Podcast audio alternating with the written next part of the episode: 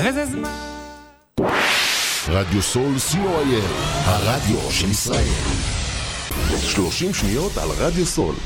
רדיו סול היא תחנת הרדיו האינטרנטית הגדולה בארץ, המשדרת 24 שעות ביממה, מונה 36 שדרנים, ועוברת בשם הוויזואלי. רדיו סול משדר במגוון סגנונות מוזיקה, מגוון גדול של תוכניות, אקטואליה, תרבות, הופעות לייב באולפן, מיסטיקה ודרך חיים, יהדות וסקירת אירועים הישר מהשטח. ניתן להאזין לרדיו סול באפליקציית רדיו סול ישראל או באתר האינטרנט radiosol.co.il רדיו סול co.il הרדיו של ישראל עמותת קול נותן, המרכז לסיוע חברתי. עמותת קול נותן מסייעת למשפחות נזקקות, חיילים בודדים, נוער, נוער בסיכון, אנשים עם מוגבלויות וצרכים מיוחדים. העמותה מקימה תוכניות סיוע והעשרה בתחום התקשורת והמוזיקה, ומקרבת בין תרבויות במגזרים השונים. תרומתכם קטנה כגדולה, יכולה לסייע לאלפי אנשים. לתרומות חייגו עוד היום, 03-677-36-36. עמותת קול נותן, המרכז לסיוע חברתי. קול נותן, המרכז לסיוע חברתי.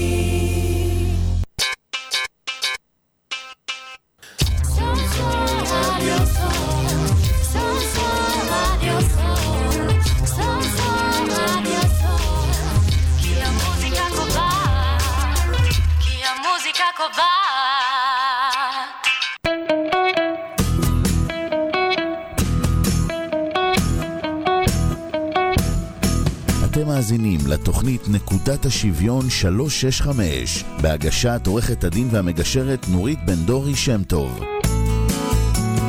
בוקר טוב, אופירה. בוקר טוב. בוקר טוב, שוקי. בוקר טוב גם לכם. נקודת השוויון 365 לקידום שוויון מגדרי. והיום איתנו אישה מעוררת השראה, אופירה עזריאלי. וואו, לא ידעתי שאני ככה מעוררת. את מעוררת, את מעוררת. לגמרי מעוררת. אתם מאזינים לתוכנית נקודת השוויון, אה, שעוסקת בקידום שוויון מגדרי. אני נורית בן דורי שם טוב, עורכת דין, מגשרת, מרצה בתחום גישור, תקשורת מתקדמת, מומחית לתודעה, מודעות ונפש האדם ופעילה חברתית. אני רוצה להזמין את כולכם וכולכן לה- להאזין ולצפות בתוכנית דרך האתר הרשמי שלנו, www.radiosol.co.il, ודרך עמוד הפייסבוק והאפליקציה... אפליק... אפליקציה של רדיו סול, שזמינים גם בניידים וגם בספוטיפיי. אני זמינה עבורכם ועבורכן גם בתחנה, בטלפון של התחנה שמספרו 03-677-3636, ובוואטסאפ לשליחת מסרונים שמספרו 053-807-1213. אז שלום אופירה. שלום, בוקר טוב. בוקר טוב, לא מזמן אנחנו ציינו את יום השואה. נכון. ביום הזה את התרוצצת מהרצאה להרצאה להרצאה להרצאה. האמת שבכמה ימים האלה. כן. ואחד העניינים לגבי יום השואה זה שממש בקרוב לא יהיו עוד אה, ניצולי שואה שיוכלו לספר את הסיפור שלהם. וזה יהיה תפקידך ותפקידי כל אותם ילדים לניצולי שואה, להמשיך ולספר את הסיפור, וגם להעביר אותו לדור הצעיר, שככל שאנחנו מכירים אותם יותר ויותר, אנחנו מבינים שהעניין שלהם בהיסטוריה הוא יחסית אה, לא גדול, כן. וזה אתגר להעביר להם את הזיכרון. אז אה, אני רוצה להציג אותך, כי, כי זו הצגה ארוכה. אוקיי, את שוט. אישה רבת פעלים, כן? בת לשני ניצולי שואה, בוגרת תואר ראשון במ, אה, במחלקה למדעי התנהגות באוניברסיטת הנגב. למעלה מ-20 שנה בעלת משרד יחס... היית בעלת משרד יחסי ציבור פרופיל, כתבת ארבעה ספרים, יש לך, תתקני אותי אם אני טועה, אם זה כבר נהיה חמישה. החמישי כרגע בדרך. יש לך ארבע הרצאות שאת מגישה בארץ ובעולם, יש לך סיפור חיים מרתק שנדבר גם עליו, ובנוסף, את גם פעילה חברתית. הכל נכון עד עכשיו. אז בואי נדבר קצת על... לפני שנדבר על השואה, בואו נדבר קצת על המעבר הזה מ... אישה עצמאית, בעלת משרד יחסי ציבור, לסופרת, אימא לארבעה, איך יד, איך, איך זה יתגלגל? בקצרה, לא, לא כל התוכנית, כי יש לנו המון על מה כן, לדבר. בדיוק. אז רגע, את האם ארבעה נשים בצד, כי זה פחות, אבל... אה, אז ככה, באמת הייתי אשת קריירה פעילה, תוססת, עם משרד יחסי ציבור מאוד גדול, שזה די נדיר היה בשנות ה-90, שמישהי אה, מחזיקה מישהי. עשרה... זהו. עכשיו, לא עשרה אישה עובדים, מחזיקה. אישה, אלא עשר עובדות. אני חרטתי על אה, דגל הפמיניזם שלי כבר בתחילת שנות ה-90, שאצלי יהיו רק עובדות, והעסקתי עשר עובדות תמיד במקביל, עם כל הצרות שיש להחזיק נשים, כן? זאת במחזור, זאת בהיריון, זאת בטיפולים, זאת בשמירת הריון, חופשת לידה, אבל אני התגברתי על הכל כי אמרתי, זאת אג'נדה מבחינתי. אה, ועבדתי באמת קשה מצאת החמה, צאת הנשמה. אה, לא היו לי חיים אישיים כמעט, כי הייתי כולי מאוד אה, מסורה נאמנה. ומסורה למשרד וללקוחות שלי. ובגיל 40 פתאום נזכרתי שוואלה, אין לי משפחה, אין לי ילדים. ו... ואז פתאום, כשהבנתי את זה, אז נפל האסימון וגם התחלתי לחשוב על זה אולי.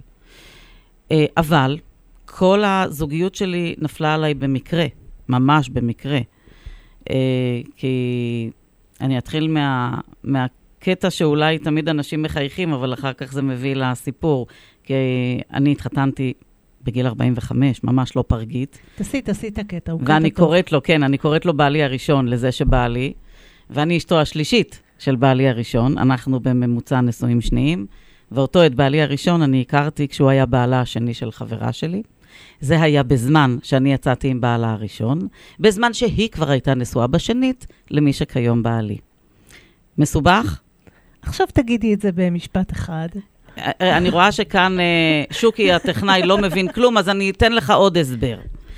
אה, את שני האחים הבוגרים של הבן שלי אני מכירה מאז שהם היו ילדים קטנים, כשיצאתי עם אבא שלהם, כאמור בעלה הראשון של חברה שלי. ועד היום כולנו משפחה באמת גדולה, אוהבת. לפני שבועיים נפגשו אצלי כולם בבית, חיבוקים, נישוקים. ולפני כמה שנים הייתי בפנמה, אני פתאום מקבלת וואטסאפ מההוא הקודם, והוא אומר, כותב לי, היי, ניפגש בערב, לארוחת ערב. אמרתי, סבבה. וככה בערב יצאתי עם האקס שלי, עם אשתו השנייה, והם מאוד נהנו לבלות איתי. איתי! אשתו השלישית של בעלה השני של אשתו הראשונה. הבנת, שוקי? אז עכשיו, אה, אני, אני עדיין מחבר את הראשון. כן, אז- בדיוק. אז עכשיו זה... אז אבל אני אסביר לכם. אה, כי הרבה פעמים כשאני אומרת את זה... תסבירי את זה במרוקאית. זהו. במרוקאית זה ממש ברור. אשתו, אחות שלה, אבא שלה. בדיוק, ואצלנו רק גרשון גרושובסקי חסר פה, במשפחה. אבל לא, במקרה שלנו, קודם כל הסיפור הזה הוא אמיתי, וב' חייבת לציין שאני ממש לא מפרקת משפחות. אה, והסיפור שלנו נולד כי החברה שלי, לצערי, נפטרה בגיל צעיר ממחלה. היא השאירה ילד קטן בן שלוש וחצי, יתום מאם. אני אימצתי את הבן שלה והתחתנתי עם בעלה השני. עכשיו זה נשמע יותר ברור? ובעלה הראשון, בעלה הראשון הוא ידיד, ידיד. כן, אנחנו נפגשים. אבל יש לך עוד עוד אז שלושה זהו, ילדים. עכשיו, לא, אז הוא, יאיר, שקיבלתי אותו, הוא בן שלי לכל דבר, דבר, הוא קורא לי אימא, אני מבחינתו האימא, למרות שהחברה שלי, אמו הביולוגית, היא על השולחן כל הזמן. אני כל הזמן מדברת, מזכירה אותה, מספרת לו עליה, זאת אומרת, היא חלק מאיתנו. ואני גם משמרת את דרכה, כי היא הייתה בחורה דתייה, ואני ממש לא. אבל נכנסתי לבית ואני ממשיכה את דרכה. אנחנו עושים קידוש כל יום שישי, הכלים הם חלבי ובשרי, פסח, מחליפים את הכל. הכל לזכרה של אורית, חברתי היקרה, ז"ל. Uh, עכשיו, ילדים, uh, בעלי הגיע מנישואיו הראשונים עם עוד שלושה, ולאורית היו מנישואיה הראשונים עוד שניים. אז אף אחד בעצם הוא לא ילד שלי, לא ילד ביולוגי, אבל בלב, בנשמה, אני כל כך אוהבת את כולם. ואני, איך אני אומרת, כולם היו בניי, ויש לנו היום נכדים. כאילו, יש לי שבעה נכדים שהם לא מדמי ומבשרי, אבל אני מרגישה סבתא שלהם. אני אוהבת אותם, וחלקם קוראים לי סבתא ולא כל כך מבינים את הסיפור, כי יש להם סבתא פה וסבתא שם. וגם הם קוראים לי סבתא בלונדינית, כי הם משהו, בעלי מנישואיו הראשונים היא מרוקאית, אז כאילו ילדים יותר כהים עם שיער שחור, פתאום נחתה עליהם איזה ורדרדה בלונדינית, אז יש להם גם שם בשבילי. בכל אופן, איך אני אומרת, לא צריך קשר דם בשביל לאהוב אנשים. אני- ולא, ואפשר להתחתן גם בגיל 45, זה בכלל. ולהפוך להיות אישה ולדנית. בדיוק. זה בכלל אה, השראה שאני נותנת, never say never. אם אני התחתנתי בגיל 45, אז הכל יכול להיות, ואם אני הפכתי להיות אימא בגיל הזה, ובאמת, בעקבות זה שהפכתי להיות אימא, אמרתי, רגע, אני עובדת כמו משוגעת במשרד יחסי ציבור, ובהתחלה עוד המשכתי לעבוד, וכשקיבלתי את הילד בשבע בערב, אחרי גן, צהרון, מטפלת, אמרתי, רגע, זה הילד הראשון שלי, כנראה גם האחרון, אני רוצה לתת את כל כולי. סגרתי את המשרד, בענף היו בהלם, כי משרד פרופיל היה משרד מאוד ידוע ומצליח, ופתאום אני סגרתי אותו ככה, אבל עשיתי את זה מהלב, כי אני רציתי להיות אימא. ואיזה שמחה זה היה מבחינתי, שפתאום הילד חזר ודפק בדלת, וראה אותי בצהריים הבית, בבית, ואומר, אימא, ואיזה כיף היה לו לשבת איתי לארוחת צהריים ולספר לי איך היה בבית ספר או איך היה בגן. אז מבחינתי מימשתי גם את תפקיד האימא, וכשאני החלטתי לסגור, בעלי היה קצת מודאג, אה, כי הוא אמר לי, את אישה עם כל כך הרבה כוח ומרץ והשפעה, ופתאום מה, תהיי בבית? הכל יצא עליו. פחד כנראה המסכן. אבל אני אמרתי, אין ריק. אז ישבתי בבית, ומתוך זה שסיפרתי לילד שלי כל יום סיפור לפני השינה, ותמיד המצאתי את הסיפורים שלי. נולד ספר. נולד הספר הזה, ספר הילדים, אופי טופי מלכת היופי. ואחר כך נולד עוד ספר למבוגרים, פירורים של חום. זה הספר. זה הספר שממנו ו... צמחה ההרצאה שלך. זהו, ומתוך כל ספר שני. נולדה לי הרצאה, זה בדיוק הקטע. שלא רק כתבתי ספר שיושב על מדף, מכל ספר אני התחלתי לעשות דברים. אז למשל, מאופי טופי מלכת היופי, הוא מדבר על הילדה השמנמנה. הנה, את יכולה לראות, היא דומה לי גם, כי זאת אני הילדה השמנמנה על הספר. שפשוט אה, בגיל תשע, כשהייתי, ילדה תוססת, והזמרת של הבית ספר, הייתי הגלגלה, ואז יום אחד ילד שאל אותי ליד החברות שלי, תגידי, ילדה, את בהיריון? עכשיו, הוא צחק, כמו שאת עכשיו צוחקת. לא, תקשיבי, וגם ש- החברות שלי אני צחקו. צוחקת כי זו שאלה, זו שאלה ששאלו אותי כל החיים שלי אם או, אני בהיריון. אז זהו, אז אני לא צחקתי. אני פשוט הלכתי הביתה לאימא, ואני שאלתי אותה, כשאני בת תשע, אימא, יכול להיות שאני בהיריון? ואימא צחקה, אמרה לי, אוש, הוא ילד טיפש, את ילדה מדהימה. את ילדה חכמה, ואת ילדה יפה, ואת כישרונית, ואת שרה יפה. ובשבילי, את מלכת היופי.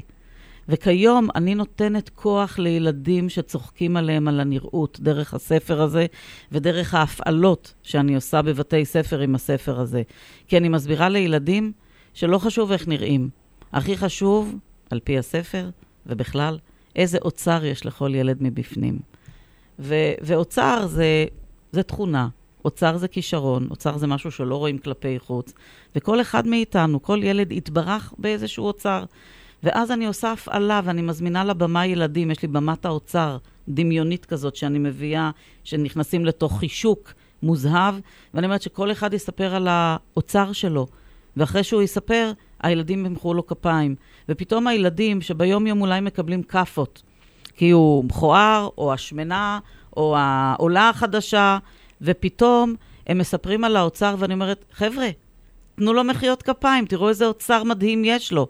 ופתאום כל הכיתה מוחאת לו כפיים. את יודעת איך ילד כזה יוצא עם ראש מורם מתוך המעגל? זה בכלל עניין של חינוך, הרי כולנו מסתכלים על החצי כוס הריקה כל הזמן, על מה שאין, על מה שחלש, על מה שצריך לחזק. בדיוק. במקום לראות את כל האיכויות שיש לנו ולהשתמש בהן ו- ולנצל אותן, זהו, אני ברוח הספר תמיד אומרת לחזק את החוזקות. לחזק לגמרי. לא לדבר על מה אין לך. את שרה יפה, שישלחו אותך למקהלה ולקורס שירה ולפיתוח קול, ותפתחי את זה. הבן שלי, למשל, כשהיה צעיר, הוא היה נורא חכם. אז התחלנו, שלחנו אותו לקורס שחמט, והוא היה כל כך טוב בזה, אז התקדמנו, אז הלכנו למועדון שחמט טוב, ולקחנו לו מורים פרטיים לשחמט, והילד קיבל מקום שישי בארץ בשחמט, כי חיזקנו את מה שטוב בו. ואני חושבת שזה כלי לחיים. כי עד היום נהדר. הוא ילד מבריק, ואני חושבת ואני- שהכל התחיל מהשחמט. ואני חושבת שמערכת החינוך צריכה לקחת את זה ו- ולעשות את זה, ולא להגיד, הילד חלש בספורט, קחו אותו לטיפול בספורט, הילד חלש בכתיבה, קחו אותו להוראה מתקנת, הילד, הילד חזק במתמטיקה, הילד חזק, אז תחזקו אותו, תחזקו לו את הביטחון, אל תיתנו לו כל הזמן להתמודד עם מה שהוא לא. זה גומר את הילדים שלנו. לגמרי. ואני גדלתי בבית הזה של שני ניצולי שואה, שלהם לא הייתה ילדות מאושרת, כאילו, איך שכשהם היו בני נוער, בני 13, נכנסה המלחמה, לקחו להם את כל הילדות והנעורים, אז הם פשוט פיצו אותנו על זה, ובפרט אותי, כי אני הייתי ילדה שרק רצתה לבלוע את העולם, אהה. ושלחו אותי לשמונה חוגים בשבוע. הם כל הזמן חיזקו את החוזקות. כאילו חוג לשירה, חוג לדרמה, חוג לספורט, חוג לאקורדיון, חוג לחלילית. כאילו הייתי כל כך עסוקה, ואני חושבת שכל הכישורים האלה שנתנו לי בילדות, בסוף זה התנקז, ואולי חלק מהכישורים שיש לי זה יוצא כיום, היום? יכול להיות. לגמרי. אז תודה, אמא, אבא, שנתתם לי את כל הכישורים ו- ופיתחתם לי את ה... העצמתם לי את החוזקות. לגמרי, כמו שסטיב ג'ובס אומר, תחברו את הנקודות. בסופו של דבר, כל הנקודות בחיים שלנו מובילות כן, אותנו לאיזשהו ייעוד, אבל הכל קשור, הכל מחובר. לגמרי. אה, אז בואי, אני רוצה שאנחנו נשמע את השיר הראשון שבחרת, חיים יפים של אחינועם ניני. אה, את רוצה להגיד למה בחרת השיר הזה? אה, כן, כי אני גדלתי אצל אה, הורים שלמרות שהם עברו את הכי נורא, הם תמיד היו נורא אופטימיים. ורק רצו לבלות ולבלוע את החיים בכפות הכי גדולות, וכל היום הם רק נסעו ובילו וחגגו. הם הלכו למסיבה, הם לא אמרו מסיבה, הם אומרים, אנחנו הולכים לנשף. כאילו, הם רק רצו את כל הטוב שלא היה להם, הם פיצו את עצמם וגם נתנו לנו את זה. ואני קוראת, קראתי לאימא שלי עד יומה האחרון אופטימית חסרת תקנה. זה גם מה שכתבתי על המצבה שלה. וזה הרוח שאני היום מעבירה גם הלאה, תמיד לקחת את הכל בקלות, לצחוק מכל דבר, להפוך כל לימון ללימונדה, כי החיים הם יפים, ואני מנסה לממש את זה, וכל הזמן רק במקביל לכל העשייה שלי, שאנחנו עוד ניגע בחלק ממנה אחר כך, אני כל הזמן רק רוצה לבלות, לבלות וליהנות, ויש לי משפט שהוא המוטו שלי בחיים, שהוא כל חודש מזוודה בסלון. ואני כל חודש לוקחת את המזוודה ונוסעת לאנשהו. לפעמים לשבוע, לפעמים לחמישה ימים, לפעמים לשלושה, אבל אני פשוט רוצה שהחיים שלי יהיו מלאים בפאן. בנוסף לכל הדברים שאני משאירה תחתיי בעולם הזה, אני רוצה גם נורא ליהנות. וגם כשאני נוסעת, גם שם אני מוצאת איך לתת את ההשראה שלי, בלי שאני מתכוונת, זה פשוט קורה. אז החיים היפים, אחינועם ניני, אין כמוה. בבקשה.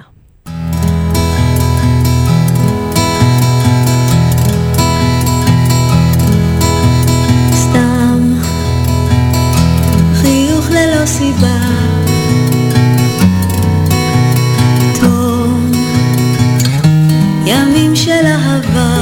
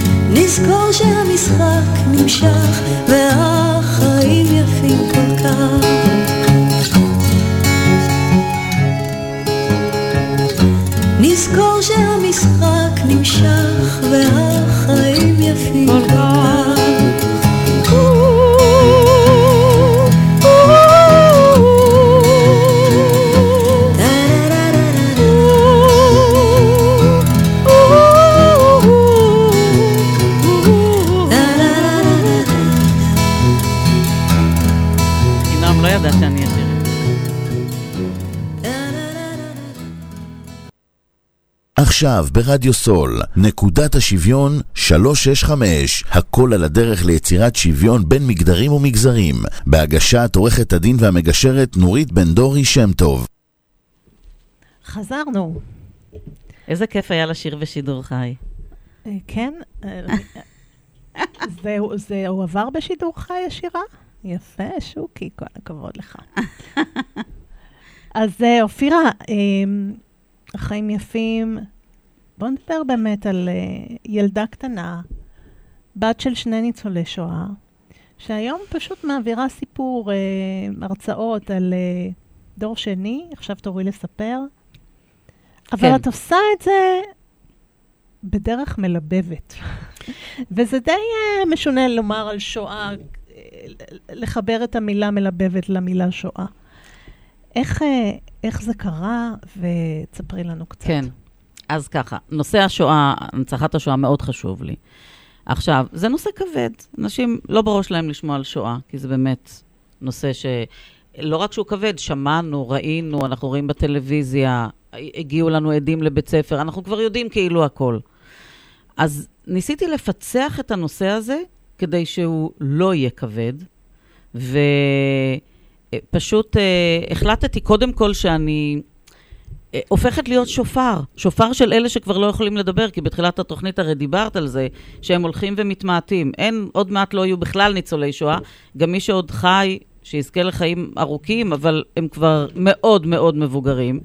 ולכן היום אני החלטתי שאני מדברת ומספרת בשבילם. עכשיו, איך פיצחתי את הנושא הזה? אמרתי, אני לא מדברת היסטוריה, לא מדברת בתאריכים, אני מדברת בסיפורים. אני לקחתי את אומנות ה storytelling, ודרך ה storytelling אני מספרת סיפורים קטנים, איך אני אומרת? סיפורים קטנים משואה גדולה. סיפורים אנושיים של אנשים שהיו שם. ודרך הסיפורים הקטנים והאנושיים, אנשים מבינים מה היה בשואה הגדולה הזאת. אני לא מדברת על שישה מיליון, אני מדברת על האישה הזאת והאישה הזאת, והגבר הזה והילדה ההיא. וזה בעצם מחבר את הכל, ואני רואה שאני מרצה מול קהלים, כל מיני סוגי קהלים, אבל בפרט כשאני עומדת מול צעירים, אם זה תיכוניסטים שיש להם אפס קשב וריכוז, אם משהו לא מעניין אותם תוך דקה הם בטלפון, או שאני עומדת מול הייטקיסטים ביום השואה, כשאמרת שעבדתי קשה, אז כן, היו לי 12 הרצאות בשלושה ימים. אני רצתי כמו מטורפת מחברת הייטק אחת לשנייה, ואני פוגשת שם את האנשים, באמת, החכמים של הסייבר, שמה כבר אפשר, איך אפשר כבר לעניין אותם.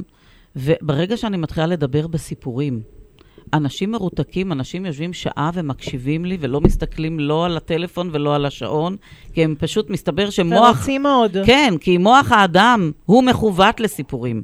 אנשים אוהבים לשמוע סיפורים, אנשים מתחברים לסיפורים, אנשים זוכרים סיפורים. ובאמת, יש לי למשל, אחד הסיפורים זה שאני אה, אוכלת פלפל חריף על הבמה. ודרך הפלפל החריף ועם הפרוסת לחם שפתאום אני מוציאה, אנשים פוגשים אותי כמה שנים אחרי ואומרים, אנחנו לא זוכרים כבר הכל, אבל אנחנו לא יכולים לשכוח אותך, איך ריגשת אותנו בסיפור שאכלת פלפל חריף על הבמה. וזה מראה לך שסיפור, storytelling, זוכרים. זוכרים. וככה אני עושה, ואני הפכתי את זה לשליחות של החיים שלי. אני מדברת על השואה לא רק ביום השואה, אני מדברת כל השנה על זה. ולא משנה איזה הרצאה שלי אני נותנת, אני בסוף אגיע גם אל השואה ואני אגנוב מעצמי שלוש-ארבע דקות ואזכיר את הנושא הזה, כי מבחינתי זו ממש שליחות, ואני מדברת על השואה לא רק בארץ, אלא בכל העולם. אה, אני רצה בין קהילות יהודיות וקהילות ישראליות, וזה מאוד חשוב לי הקטע הזה. ודבר נוסף, זה, את רואה נר שהבאתי פה על השולחן, כן. שהוא נר, ש... הוא נר להנצחת השואה. עכשיו, חברה שלי, אלישע יעקבי, היא המציאה את הרעיון הזה. היא ליקטה 350 אלף שמות של נספים מהשואה, והיא הדפיסה אותם פה. את רואה, פה יש שם אנונימי, רומן קרמשטיק. אף אחד לא מכיר אותו. אבל כשמדליקים את הנר הזה, ותמיד כשאני עושה את הטקס בזמן ההרצאות שלי, אני אומרת לאנשים להדליק נרות ולהקריא עבור מי הם, אה, אה, הם מקריאים את זה, או שאני עשיתי את הטקס הזה באושוויץ מול האנדרטה, וחילקתי את זה שם לכל הקבוצה. ברגע שמקריאים שם של בן אדם, מתי הוא נולד, מתי הוא נספה, איפה הוא נולד, איפה הוא נספה, מי המשפחה שלו, פתאום יש נשמה לשם. זה באמת נר נשמה. כי נר נשמה שקונים בסופר הוא בלי נשמה, הוא רק נר. פה ממש יש שם של מישהו. והנרות האלה תמיד איתי. אני אף פעם לא יודעת לאן אני אגיע. תמיד יש איתי במכונית, כי אם אני מגיעה למקום שיש עניין, אני מיד מוציאה ומביאה את זה, אבל הכי חשוב, זה תמיד איתי בחו"ל. תמיד לאן שאני יוצאת מהמלון בבוקר, אני זורקת שני נרות כאלה אצלי בתרמיל, כי אני לא יודעת לאן אני אגיע. והנה דוגמה. אה, לפני חודש הייתי בדובאי, מדינה מוסלמית, ולקחו אותנו שם למוזיאון הציוויליזציה. ובאחד החדרים של מוזיאון הציוויליזציה, פתאום היה שם חדר עם הנצחת השואה, שכל כך ריגש אותי. והייתי עם קבוצה של 25 בנות. ביקשתי רגע את זכות הדיבור. סיפרתי להם על השליחות שלי, הוצאתי את הנר הזה, הקראתי עבור מי הוא, הדלקתי, ועשיתי להם טקס לכל איש יש שם. כי בשואה זה לא סתם שישה מיליון, זה שישה אנשים עם שם מאחוריהם. ושרנו כולם את השיר, כמו ששרתי לכם עכשיו, שרתי את לכל איש יש שם, וכולם הצטרפו אליי ולא נותרה אה, עין יבשה אחת. ולמשל, הנה, לפני שלושה ימים חזרתי מפירנצה, ואני הולכת לתחנת הרכבת בפירנצה כדי לנסוע ליומיים לבולוניה, וכמובן, שני נרות איתי בתרמיל, ואני עומדת שם ברציף, ופתאום אני רואה לידי ברציף מספר 16, אנדרטה, וכתוב, מפה נשלחו היהודים בנובמבר 1943 לאושוויץ. מיד הוצאתי את הנר, הדלקתי אותו, סיפרתי לאנשים שעמדו סביבי בתור לרכבת את הסיפור, שמתי את הנר על האנדרטה ונסעתי לבולוניה. השארתי חותם לשואה, ועם עוד כמה אנשים סביבי שמעו על השואה והבינו, אני את שלי עשיתי. מהמם. ואני רוצה לשאול אותך גם על אימא שלך. אמא בסוף שלי. אימא שלך, בגיל 85, יצאה איתך לבמות לספר את הסיפור שלה, את ה... כן, זה גם קשור להעצמה נשית. לגמרי. כי אישה בגיל 85, בדרך כלל, היא ממש לא אטרקטיבית לקהל הרחב, או איך שפעם קראו לזה, הזקנה מהמסדרון. ואימא שלי, בגיל 85, כשהיא הייתה, כשאני התחלתי לרוץ על הבמות האלה לפני כעשר שנים, ומאחר והיה לה סיפור מטורף, אמא הייתה תאומה זהה באושוויץ, אפרופו מנגלה, עברה את צעדת המוות, ברגן בלזן, כאילו השואה הארדקור על אימא שלי. אז uh, עשינו מופע ביחד, שזה בעצם מפעל חיים גם שלנו. באושוויץ היא הייתה אופטימית. לגמרי. תמיד זה חלק מהאיכויות של האופטימיות בדיוק. לקראת השיר הבא, עליה. תזכירי לי לספר למה, ועל הנקודה הזאת באושוויץ. אז uh, uh, יחד עם אימא הקמנו את הדבר הזה, ורצנו בכל הארץ, ואני ראיינתי אותה על הבמה, ושרנו יחד דואט בפולנית ששתי התאומות שרו. אפרופו, כמו בסרט החיים היפים, אז היא והתאומה שלה שרו שיר מאוד אופטימי ונאיבי בפולנית כשהם היו בגטו, ושהן רק uh, רוצות לברוח ליער ולקטוף פטריות ולשלוח נשיקות באוויר, וזה איזה אסקפיזם, זה נתן להם כמה דקות ככה של חיוך ותקווה. ואז אימא שלי בגיל 85 עלתה על במות, והייתה לה סיבה לקום בבוקר. היא אמרה, יש לי הופעה היום. היא הלכה לעשות פן וציפורניים, והתאפרה והתלבשה יפה, ושמה את הברילנטים, הרי פולניה שמה ברילנטים, יהלומים, כשהיא הולכת אה, החוצה, ובאמת, כאילו, היא קיבלה מחיאות כפיים, והבן אדם, היא הייתה בריאה בנפשה כל כך, כי היא הרגישה ערך עצמי. עד יומה האחרון היא הרגישה שהיא מעבירה ערך והשראה הלאה. וזה אפרופו גם כן העצמה, שאפשר בכל גיל לעשות כל דבר, כי אם היו אומרים לאימא שלי, שיום אחד בגיל 85 תהפוך להיות אה, סלב וימחאו לה כפיים עד גיל 90, היא לא הייתה מאמינה. אה, אז זהו, אז זה דבר אחד. אבל אה, כן, אה, עכשיו, עם, עם אימא אני עברתי אה, עשרות, לא עשרות, מאות, מאות במות מול אלפי הייטקיסטים וגמלאים ותלמידים וחיילים וצופים ומה לא. אה, ובאמצע מסע ההופעות, השחקנית הראשית נפטרה. ואני הבטחתי לה על קברה שאני אמשיך. אני אמשיך את מפעל החיים שלנו, ואני ממשיכה אותו אפילו יותר חזק ממה שהיה קודם. ומה שעשיתי בחוכמה רבה, זה כשהיא עדיין הייתה צלולה, הבאתי יום אחד אליי הביתה צלם עם מצלמה גדולה כזאת, כמו של הטלוויזיה כאלה, ושאלתי אותה שאלות, והוא כל פעם צילם אותה, כל פעם בלוקיישן אחר וכל פעם על נושא אחר. ונכנסתי אחר כך לחדר עריכה. ועשיתי חיבורים. וכיום שתלתי את זה בהרצאה שלי. אז כיום בהרצאה שלי, אימא איתי, היא נוכחת כל הזמן, היא לא הלכה לשום מקום, היא חיה. וכשאני מספרת למשל על צעדת המוות, אז אני אומרת, אימא, ספרי להם גם את על צעדת המוות. ואני לוחצת על הקליקר, ופתאום היא על המסך, היא מדברת. זאת אומרת, כל ההרצאה, יש כאן פינג פונג בין דור ראשון לבין דור שני. אז אה, אימא חיה וקיימת, ואני מקווה להמשיך עוד הרבה שנים את העניין הזה יחד איתה. והאמת היא שבאחת ההרצאות ביום השואה האחרון, אמרתי, רגע, גם יומי יגיע יום אחד. והזמנתי צלם כזה עם המצלמה הגדולה. שיקליט גם אותה. בדיוק, שיצלם אותי את כל ההרצאה הזאת, כדי שזה לא ילך לאיבוד, כדי שהדורות הבאים ימשיכו ויראו, כי כשזה יקרה מתישהו, אז בכלל כבר לא יישארו ניצולי שואה. אז לפחות שיהיה שעה הרצאה איתי, שהבן שלי יוכל להעביר העל-על לכל מקום. את יודעת, אפשר לעשות את זה היום אה, במציאות מדומה. כן, נו, אז בכלל. להראות אותך על המסך, מרצה live, כן, וירטואלית. כן, ועוד עם הבינה המלאכותית, בכלל אני יכולה להיות גם אה, כן. גבוהה ורזה. לא? למה? תהיי את, למה, למה לשנות אותך? אני צוחקת. אופירה. אני כל כך נהנית ממה שאני, וכשאני אוכלת, אני נהנית מכל ביס. כשהייתי סטודנטית, אני זוכרת שהייתה לי חברה בחדר, והיא הכינה לי כל יום ארוחה, וכשאכלתי, אז היא אמרה, אני כל כך נהנית לראות אותך אוכלת. את שרה כשאת אוכלת. אז אנחנו נעבור עכשיו לשיר השני שבחרת, של אפרת גוש. אז אני אסביר למה. אז תסבירי למה. אני בחרתי אותו, שזה...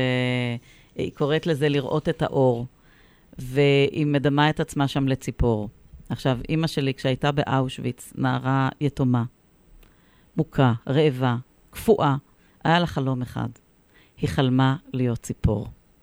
והיא כל פעם הסתכלה על השמיים וחלמה איך שהיא ציפור. ובהלוויה שלה, אני הבאתי את הזמרת שתמיד מלווה אותנו בהופעות האלה, והיא שרה לה את זה. ואז אני סיפרתי לכל הנוכחים שיום קודם, כשהיא הייתה ביומה האחרון, זה היה מוצאי שבת, אח שלי ואני עמדנו מול המיטה שלה בבית החולים, היה שקט, דממה, היה מוצאי שבת. כבר לא היו נשים במחלקה. עמ- עמדנו מול אימא והיא שוכבת עם עיניים עצומות, ופתאום אימא עושה לנו ככה עם הידיים. היא מדמה לנו שהיא. ציפור. ציפור. הלכנו אליה, נתנו לה נשיקה במצח, היא פקחה את העיניים, נתנה חיוך גדול, ועצמה את עיניה לעד. אז איך אני אומרת, אימא, ברגע האחרון לחייה, הגשימה את החלום, הפכה לציפור, ועם הכנפיים עפה אל השמיים. אז עכשיו נשמע את זה.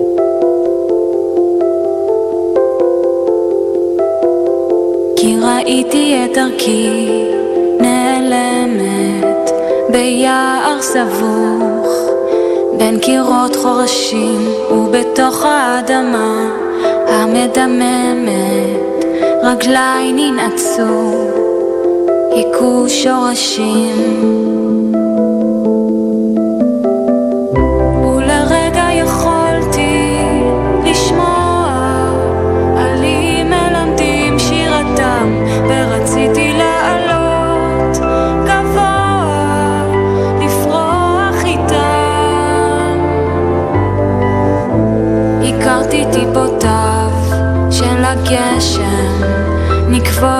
בתוכי יורדות מתחתיי והרוח קרה ונואשת הקפיאה אותי, הכבידה עליי.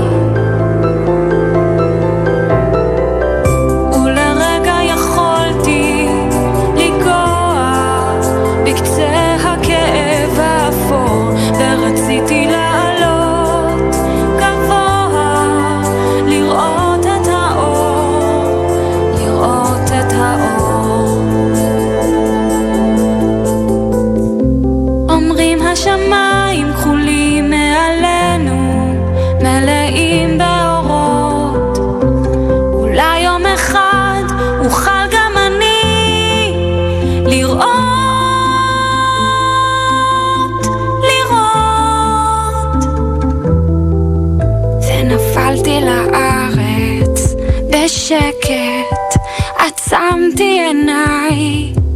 אטמתי ליבי והרגשתי איך אני מתפרקת מכל כאביי, מכל בדידותי.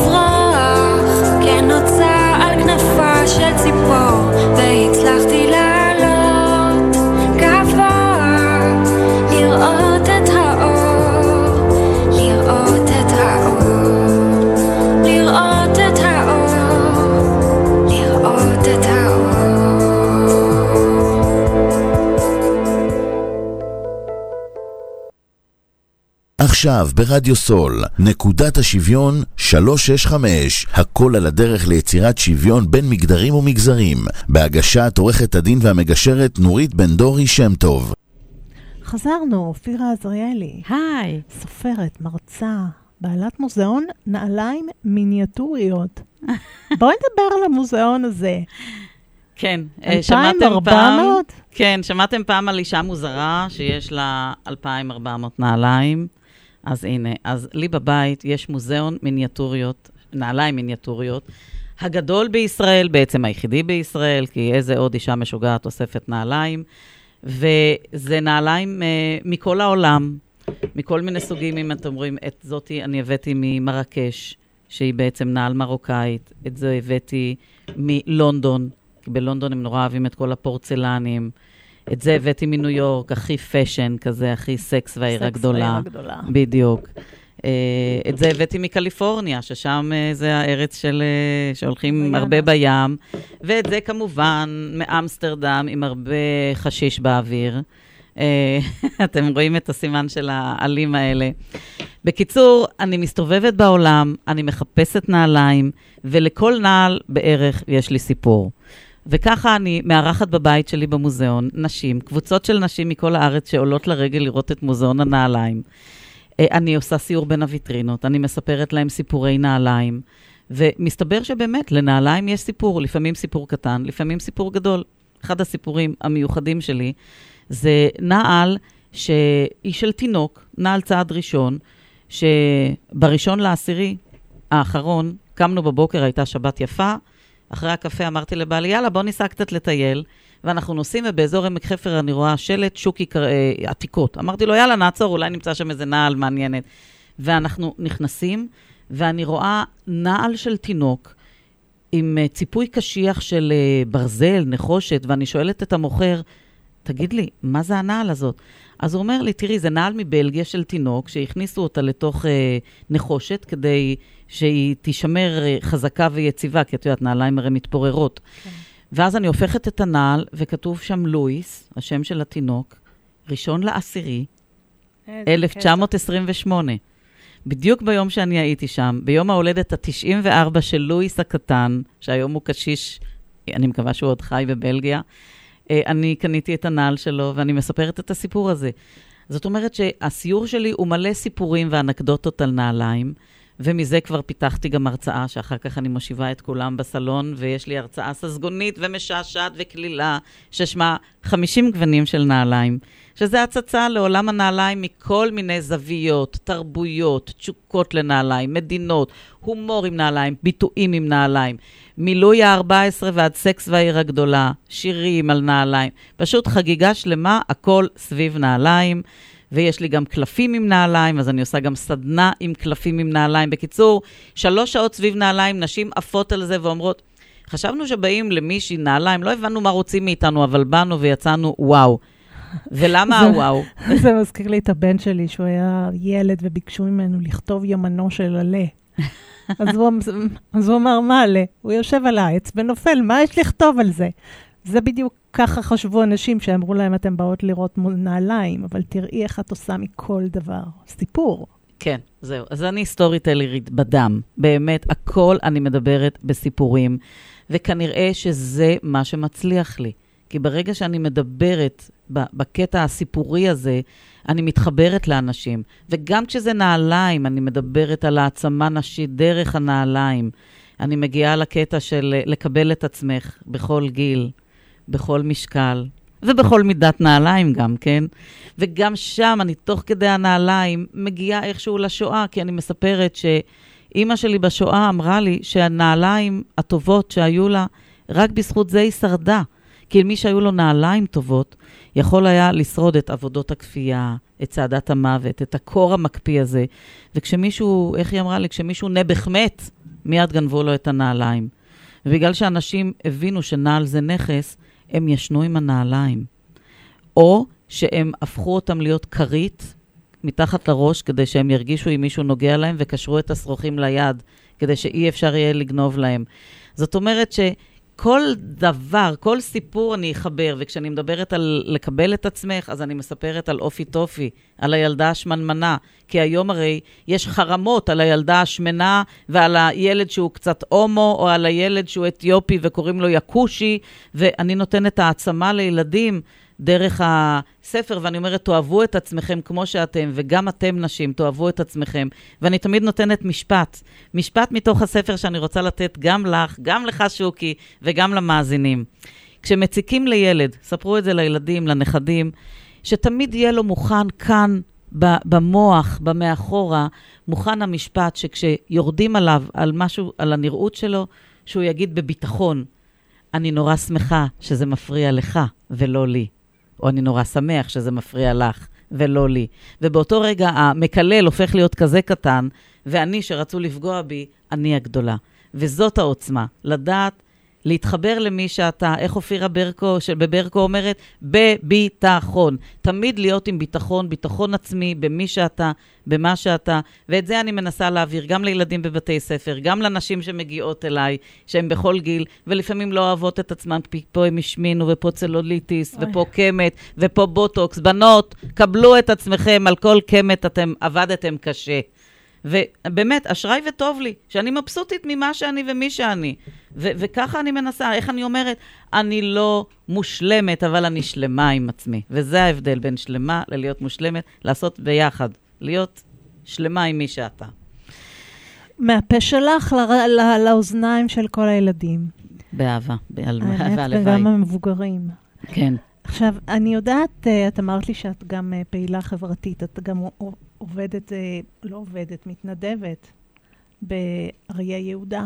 כן, יש לי, אני חברה, אני לא מתנדבת, אני חברה, חברה. בארגון, בעמותה? פילנטרופית שנקראת אריה יהודה. אנחנו 120 נשים ישראליות, שאנחנו תורמות כסף, הרבה כסף בשנה, למען נשים ונערות במצוקה, ובפרט מהפריפריה. ואיזה כוח והעצמה, הנה שוב, העצמה נשית. זה... זה שאנחנו נותנים לנשים, לנשים שאין להן, פתאום להתרומם ולקבל משהו שבזכות התרומה שלנו הן יכולות להגיע ולהשיג דברים. אני אתן לך דוגמה לאחד הפרויקטים שאנחנו מלווים אותם לדעתי כבר עשר שנים. אנחנו כל שנה משנות את ה... כל שנתיים משנות את הנושא. ו... אבל הדבר, הפרויקט הזה, אנחנו איתו כבר הרבה שנים, זאת מכינת עלמה בירושלים.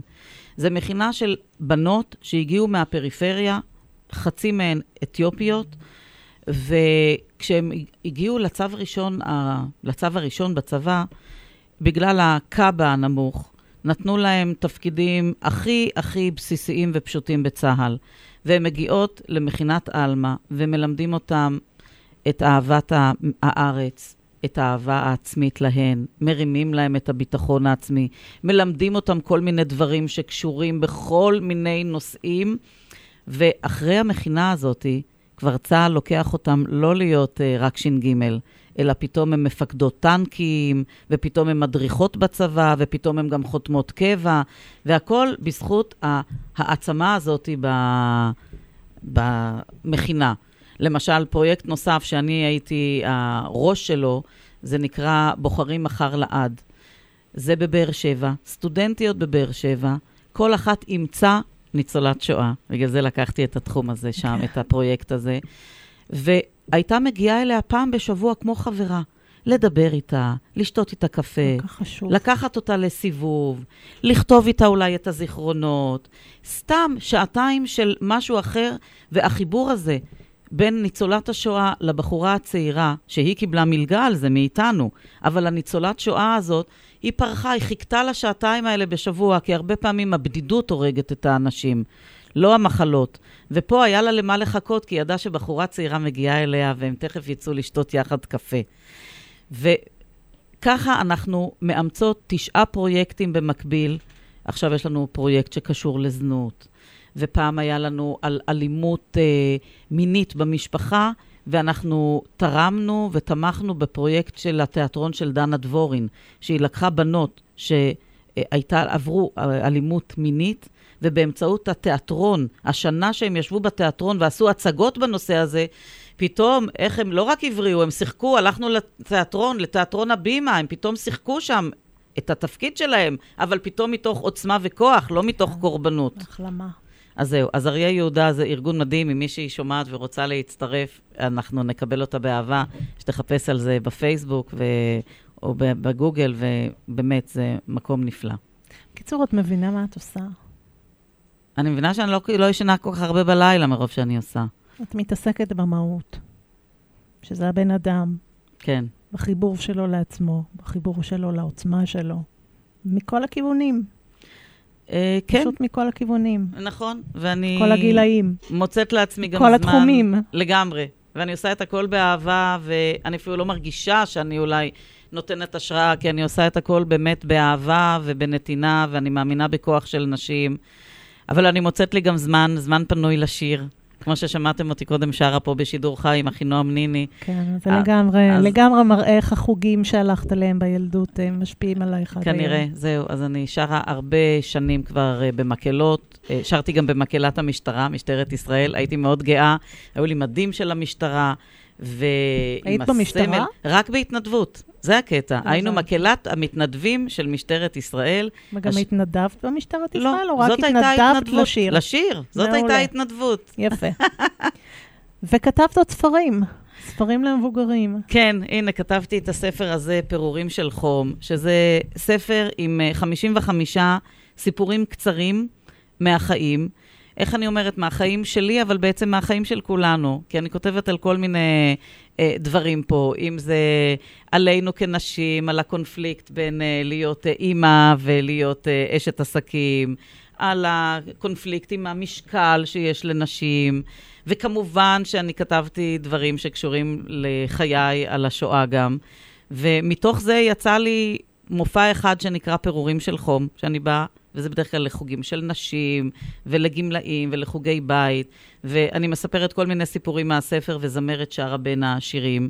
ומתוך זה גם יצא בעצם המופע על השואה, כי כשאני עמדתי וסיפרתי מפה כמה סיפורי שואה, באו אליי אנשים ואמרו, רגע, אצלנו במקומות העבודה מחפשים ליום השואה משהו כזה, והשאר היסטוריה, כי היום אני, צוחקים עליי שאני סלב שואה, כי ביום השואה אי אפשר לדבר איתי. אני שלושה ימים סביב יום השואה, אני רק רצה, רצה, רצה ולדבר, ו- והכל התחיל אצלי מהספרים. זאת אומרת ש... מכל ספר יצא משהו. כשהתחלתי לכתוב ספר, לא ידעתי לאן זה יביא אותי. כרגע אני כותבת ספר חמישי, שהוא סיפורים קצרים, אבל כולם מתכתבים עם השואה. ופה אני רוצה מיד לתרגם אותו לאנגלית, אולי אחר כך לשפות אחרות, כי אני נורא רוצה בעולם שידעו מה היה. כי שוב, מכחישי השואה הולכים ומתרבים, האנטישמיות, לעומת זאת, גם הולכת וגואה ומתרבה, ואני חייבת שהספר שלי עם סיפורי השואה שלי יגיעו לכל מקום, וכל אדם שידע וישמע ויקרא, ויוכל גם להמשיך לספר את זה הלאה, אז זה כבר רווח שלי ושל המורשת היהודית של כולנו. ומה שאנחנו גם רואים שבעצם לא משנה באיזה גיל אפשר לעשות שינוי כיוון, אפשר לשנות קריירה, מקריירה לקריירה, ממשרד אה, יחסי ציבור לאימא, לסופרת, למרצה, לשחקנית, כי זה מה שאת עושה בעצם. האמת שכן, כי באמת, אם לפני 15 שנה, כשאני הייתי בשיא העשייה שלי בפרופיל ובקומוניקטים ובמסיבת עיתונאים וכאלה, והיו אומרים לי, עוד 10 או 15 שנה תעמדי על במות ואת תרצי ואת תכתבי ספרים, הייתי אומרת, על מה אתה מדבר? בדיוק. ופתאום זה מראה באמת שהחיים מזמנים לנו הפתעות, וכיוונים, ואפשר כל דבר לעשות. לפעמים יותר טוב, לפעמים פחות טוב, פשוט לעשות. שיהיה לך את האומץ לנסות לפחד. ולעשות, לא לפחד. לא לפחד. לגמרי לא לפחד. אז אני רוצה, לפני שאנחנו מסיימות, ואנחנו כבר צריכות לסיים, בחרת בשיר לסיום אה, אישה, אישה, נכון? של, אה, בביצוע חני לבנה. כן, שהוא שיר מקסים, הוא לא כל כך פופולרי, לא כל כך שומעים אותו.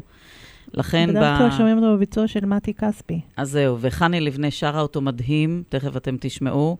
וכשמלווה אותי זמרת בשם ויקי בהיר בהופעות שלי, אני תמיד מבקשת ממנה לשיר את השיר הזה, וכל פעם שיש לי יום הולדת, והיא נמצאת בסביבה, אני אומרת, ויקי, תשירי, כי זה שיר מלא השראה לנשים, והנה, תהנו מהשיר אישה, חני לבנה. אז תודה רבה, אופירה, שהיית איתנו. תודה. לך, יקרה, היה ממש אה, עונג של שעה להיות איתכם. בהחלט, תודה לך, שוקי, תודה לכם שהאזנתם וצפיתם, ונסיים עם אישה של חני לבנה.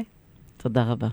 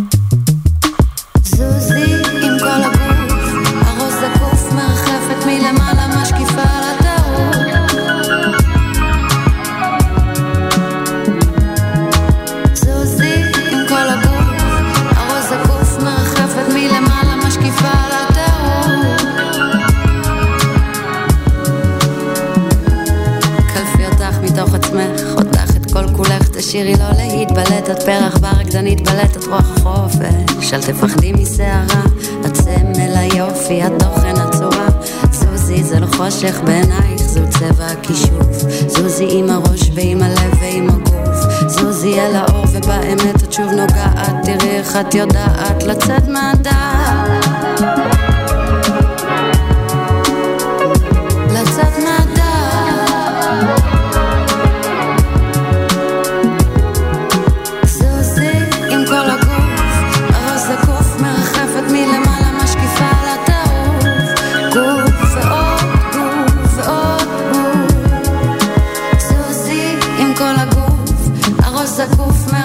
מלמעלה, משקיפה על הטעות. גוף ועוד גוף ועוד גוף.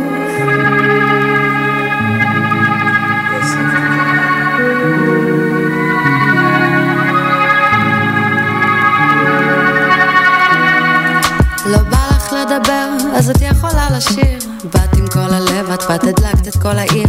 גוף מזיז, גוף הופך מאפר לאבק. הגשם ששוטף וינקה אותך לאט. ממני וממך ליבי כמו ליבך שלי. את זה אני שותקת את האור מלטפת. עוד מעט זה יתחלף ויתקלף ויירגע